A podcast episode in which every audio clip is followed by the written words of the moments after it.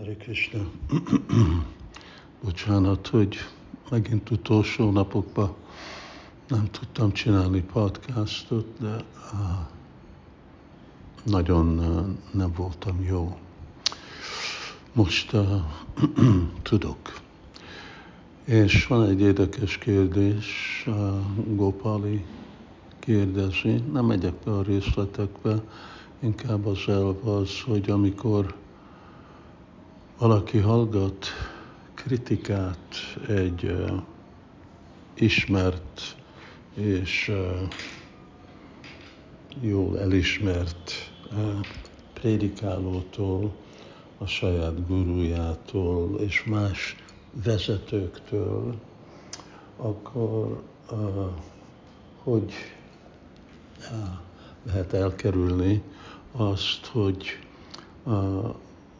az a kritika nem mérgezi e, meg lehetőséget hallani azoktól a baktáktól, akik kritizálva voltak. Um, és hogy tudjunk tőlük folytatóan, őszintén hallgatni.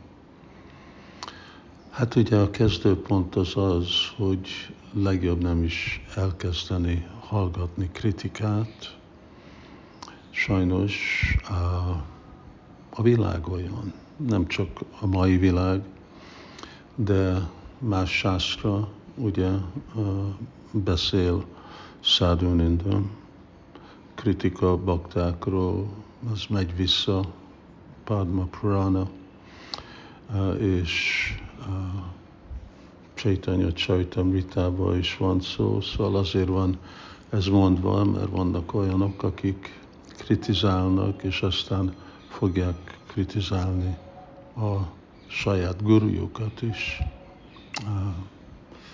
Szóval mit lehet ilyen helyzetben csinálni? Hát mindig a javaslat, hogy nem lenni olyan helyzetben, nem, nem kritizál, nem hallani, hogy hogy oldom meg, hogy amikor ittam mérget, hogy semmisíteni a mérget, hát ne ígyuk mérget. És a Vajsnava Muktagiram, Putaharikatámitam, és akkor hallgatni ilyen mérget nem szabad. Amikor már csináltuk, már részt vettünk valamennyi szinten ebbe a kritikába, és akkor annak már egy másik megoldás lesz, kell keresni, ami egy nehezebb megoldás.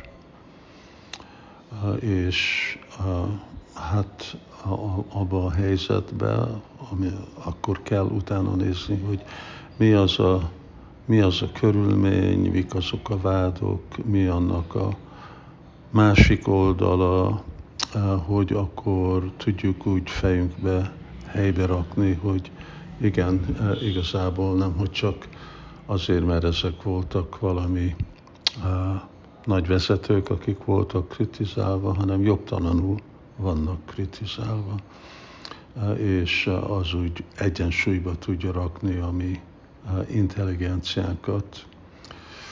Nem egy könnyű helyzet, és erről